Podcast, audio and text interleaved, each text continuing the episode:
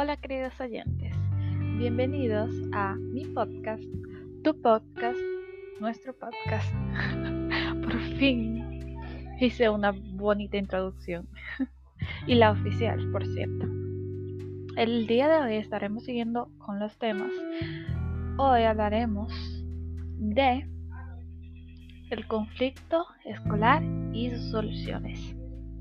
En la solución de un conflicto de modo constructivo, se han de conocer la posición y las motivaciones del oponente, así como propiciar una comunicación adecuada, una actitud de confianza con él y definir el conflicto como un problema de las partes implicadas.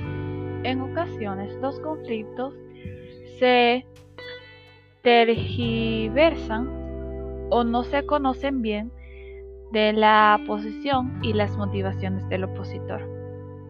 La percepción inexacta se observa también en el mecanismo de la norma noble, que es el proceso mediante el cual las virtudes personales o del propio grupo son consideradas vicios de la parte contraria. la misma acción evaluada de una buena o un buen mismo es mala en el otro.